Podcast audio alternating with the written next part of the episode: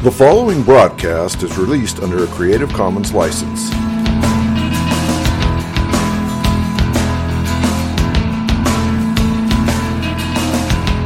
I believe in Jesus Christ,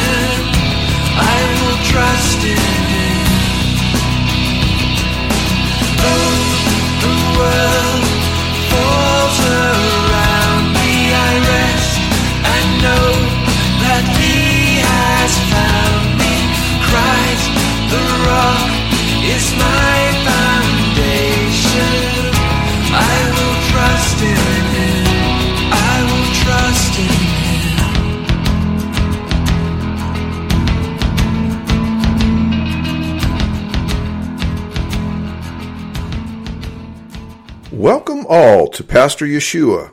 You've been listening to Creed by Richard Jensen from his album Order of Service. By way of introduction, Pastor is an acrostic which stands for Preaching All Salvation Through One Redeemer. Our Redeemer, Yeshua, Jesus, is the Hebrew name for the Lord. It means Yahweh, the Lord, is salvation. Translated from Hebrew into the Greek language, the name Yeshua becomes Jesus. The English transliteration for Jesus is Jesus. This program deals with apologetics, questions on and about God, the Bible, and the Christian faith. I take questions and seek by Scripture to give answers and encouragement for everyone, including the tough minded living in today's skeptical society. And now, let's join Pastor Yeshua. Welcome to Pastor Yeshua. In this series of episodes, we continue a verse by verse study of the book of 1 Thessalonians using proper hermeneutical and exegetical principles. Our goal is to understand not only the details of what was going on at the time that this book was written, but more importantly, to understand what it is saying to God's elect in the church today. The reason, as stated before, is that according to 2 Timothy chapter 3 verse 16, God's word states that the Bible is given by inspiration of God and is profitable for doctrine, for reproof, for correction, for instruction in righteousness. And again, this is because our presuppositional approach and our biblical worldview as God's saints is that God is the ultimate authority for meaning, morals, truth, beauty, significance, and reality. Further, our assumption is that God has chosen to reveal himself and his attributes, his relationship to man, his plan of creation, fall, redemption, restoration, and glorification via his Holy Spirit who breathes God's revelation into his word, the Bible. In our previous uh, episode, we had reached uh, 1 Thessalonians chapter 5 verse 1. Here, for context, we digress briefly to chapter 4 verse 13 where Paul undertakes a change of subject as you will recall. There, he reminds the Thessalonian church believers that he doesn't want them, in verse 13, to be ignorant concerning those who were asleep or had passed away and died, and that they should not sorrow, even as others in the world who had no hope.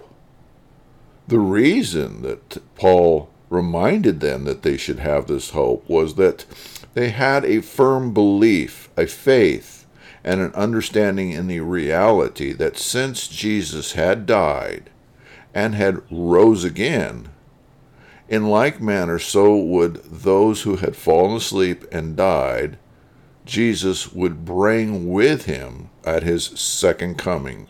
In verse 15, we saw via a corrected translation that Paul was reminding the Thessalonians also that those of us then or now which remain and are alive would not precede those who had died or had fallen asleep.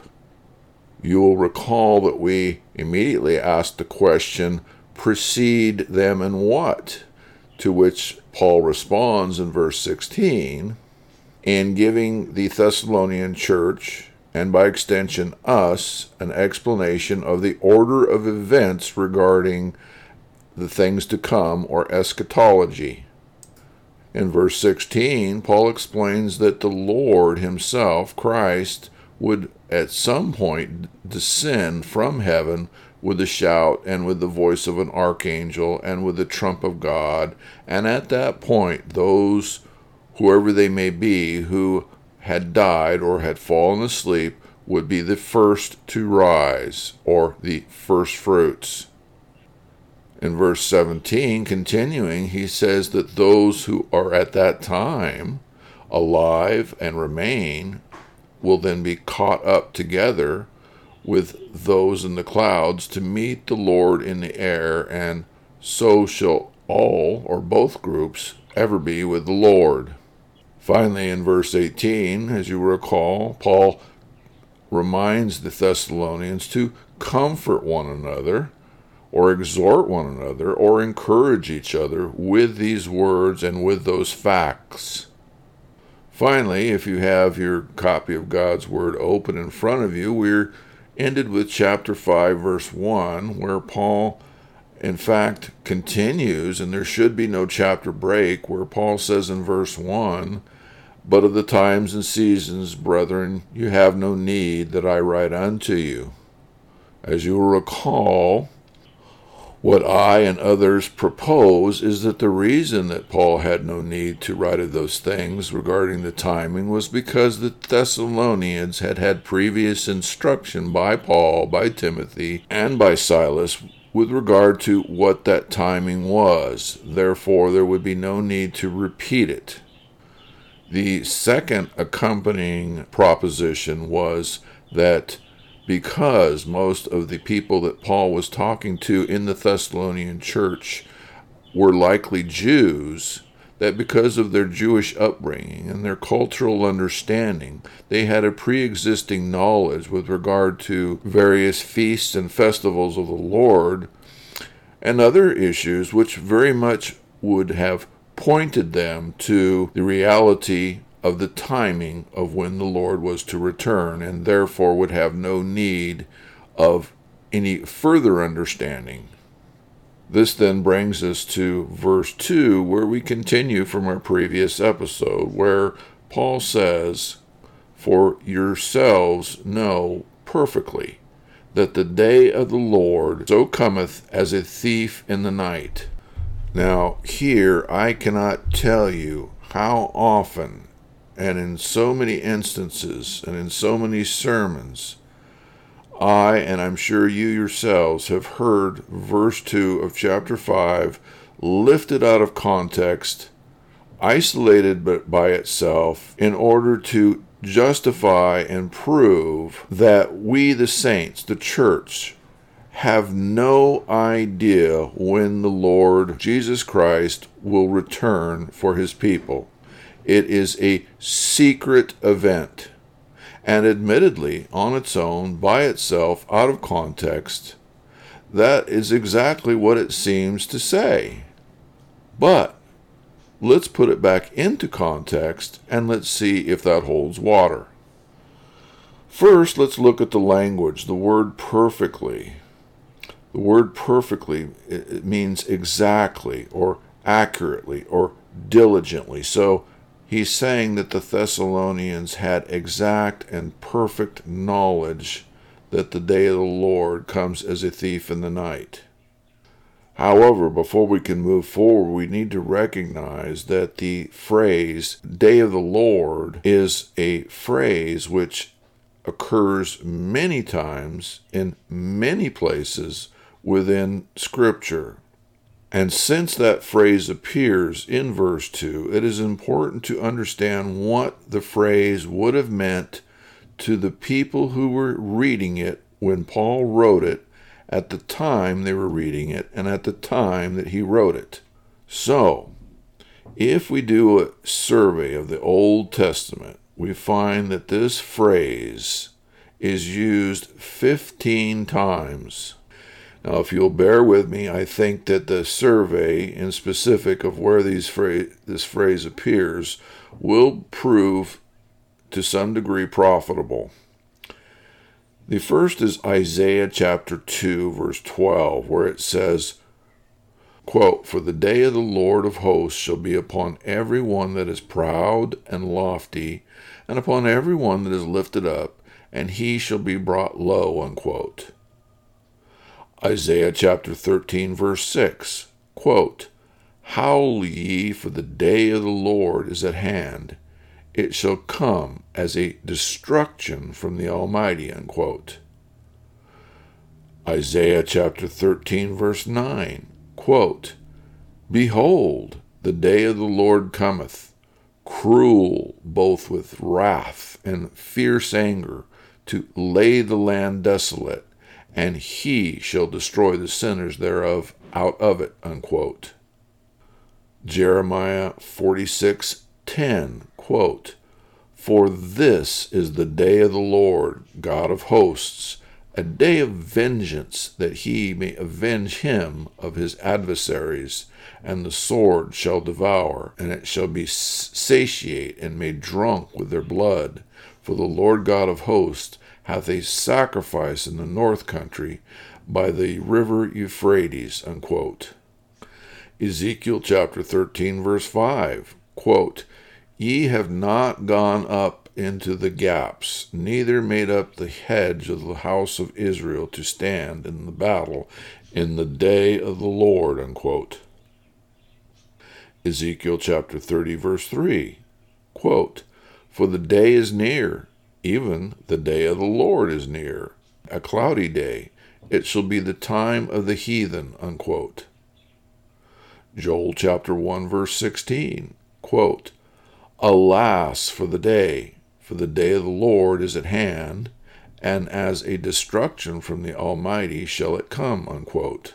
Joel chapter 2, verse 11, quote, And the Lord shall utter his voice before his army, for his camp is very great, for he is strong that executeth his word, for the day of the Lord is great and very terrible, and who can abide it? Unquote. Joel chapter 2, verse 31, quote, The sun shall be turned into darkness, and the moon into blood, before the great and terrible day of the Lord come. Unquote. Joel chapter 3, verse 14, quote, Multitudes, multitudes in the valley of decision, for the day of the Lord is near in the valley of decision. Unquote. Amos chapter 5 verse 18, quote, Woe unto you that desire the day of the Lord! To what end is it for you? The day of the Lord is darkness and not light. Unquote. Amos chapter 5 verse 20, quote, Shall not the day of the Lord be darkness and not light, even very dark and no brightness in it? Unquote. Zephaniah chapter 1 verse 7, quote, Hold thy peace at the presence of the Lord God, for the day of the Lord is at hand, for the Lord hath prepared a sacrifice, he hath bid his guests. Unquote.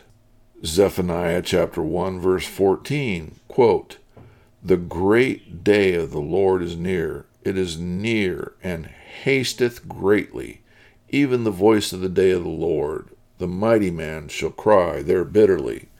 The day is a day of wrath, a day of trouble and distress, a day of wasteness and destruction, a day of darkness and gloominess, a day of clouds and thick darkness. Unquote. Malachi chapter 4, verse 5, quote, Behold, I will send you Elijah the prophet before the coming of the great and dreadful day of the Lord. Unquote.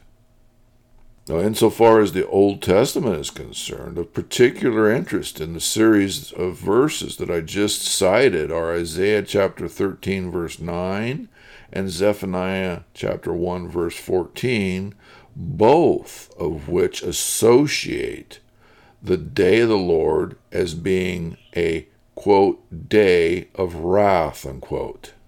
Moving forward, there are a few verses in the New Testament which reveal uh, some additional information in addition to that of 1 Thessalonians chapter 5 verse 2 which we're uh, looking at right now the first being 2 Peter chapter 3 verse 10 where it says quote but the day of the Lord will come as a thief in the night, in which the heavens shall pass away with a great noise, and the elements shall melt with fervent heat, the earth also, and the works that are therein shall be burned up. Unquote. Worthy of uh, mention, as long as we're on the subject, is 1 Corinthians chapter 5, verse 5, quote, to deliver such an one unto Satan for the destruction of the flesh, that the spirit may be saved in the day of the Lord Jesus, unquote. Also, and lastly, 2 Corinthians chapter 1 verse 14, quote, as also ye have acknowledged us in part that we are your rejoicing, even as ye also are ours in the day of the Lord Jesus, unquote. As we condense and summarize these verses, they provide some interesting insights. One, in each case, the various writers clearly are inspired to reveal that, quote, the day of the Lord, unquote, is synonymous with God's judgment and vengeance upon a rebellious, wicked world, while also being a time of reward in contrast for the righteous. 2. In two instances, two separate writers associate, quote, the day of the Lord, unquote, as being synonymous with, quote, a day of wrath, unquote. 3. In several places, we find mention of the sword, battle, and armies which occur within, quote, the day of the Lord, unquote. Four, there are several mentions of cosmic events which, if not hyperbole, are consistent with disaster upon the earth and heavens.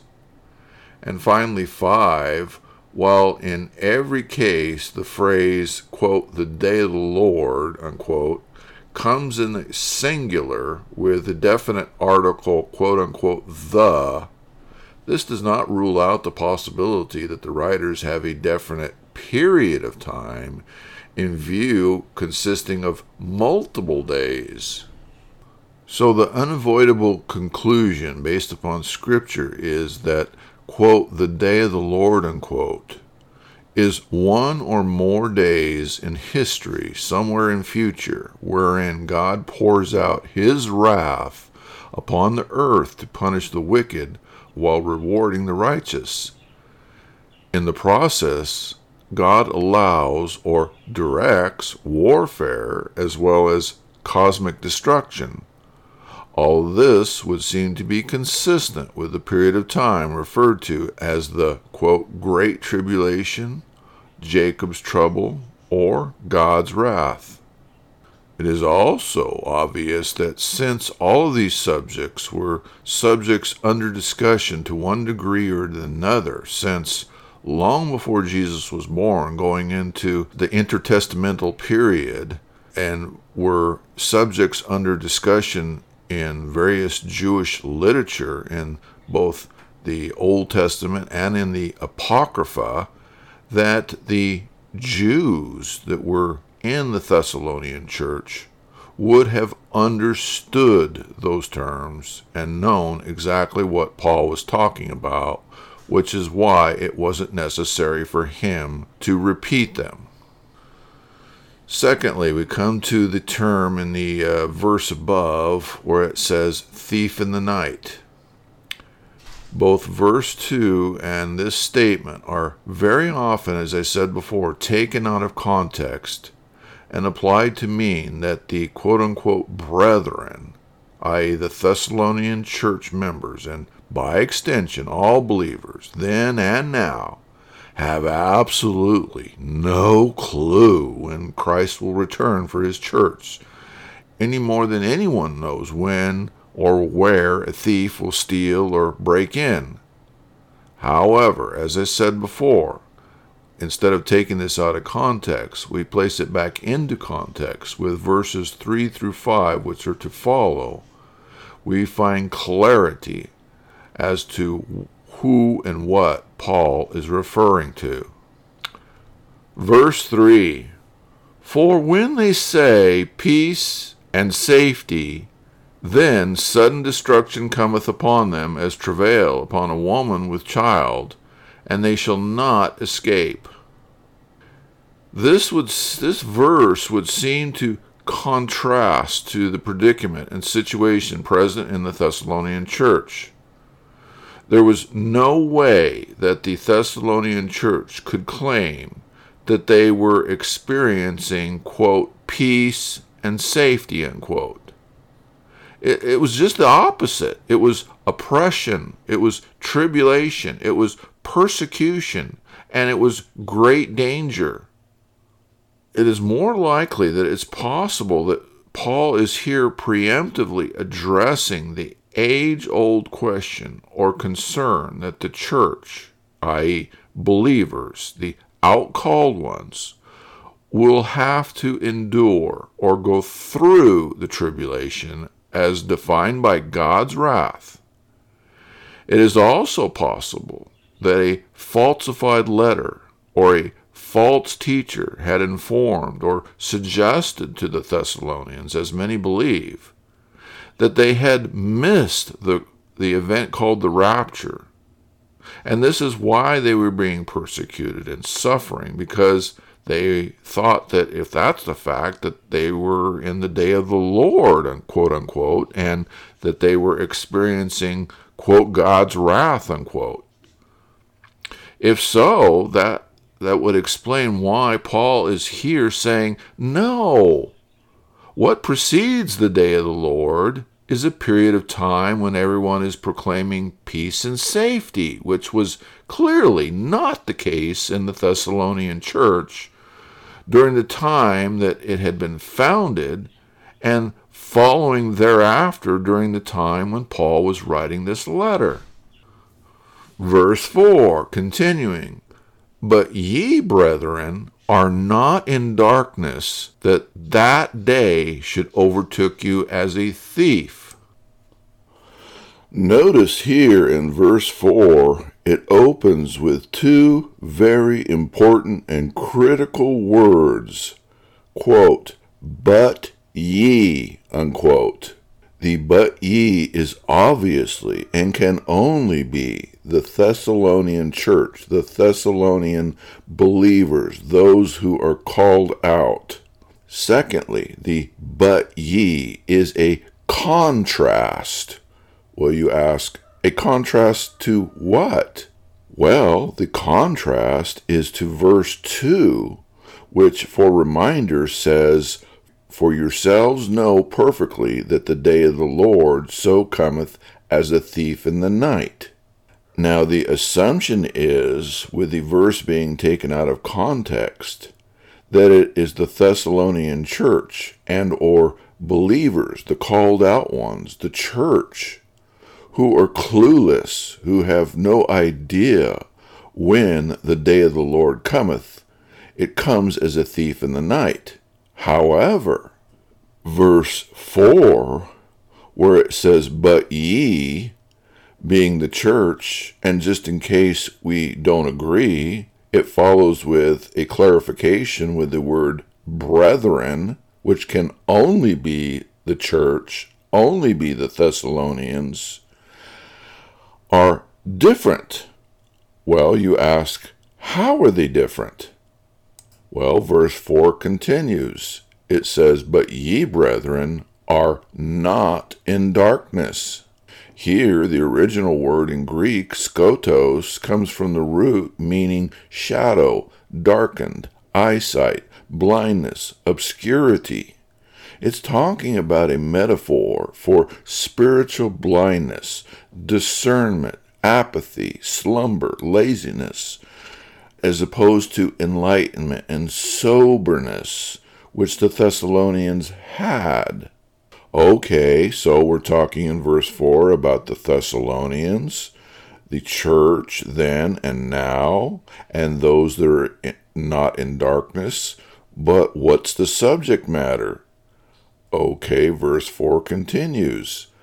But ye, brethren, are not in darkness about what? That the day should overtake you as a thief. What day?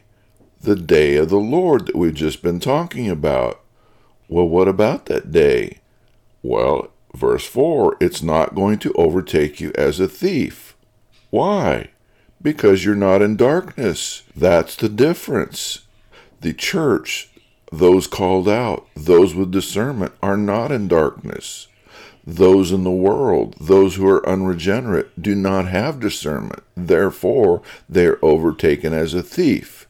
This puts verse 2 in its proper context with regard to the day of the Lord. It does not come as a thief in the night for the church, for those who are believers, for those with discernment.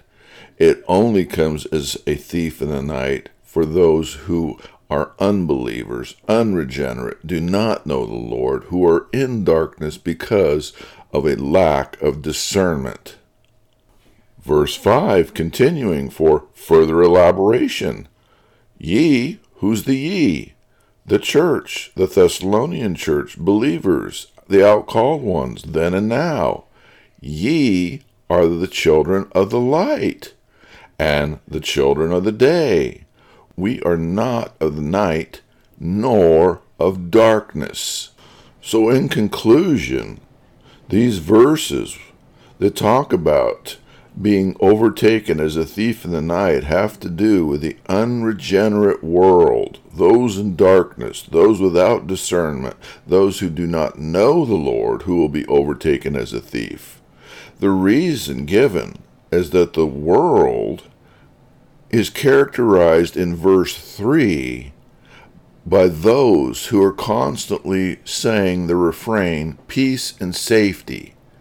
They are looking for worldly peace ushered in by worldly methods, by worldly men, by worldly policies, which ultimately always have nothing to do with God, but rather with the supposed enlightenment of men who are filled, usually and largely, with darkness.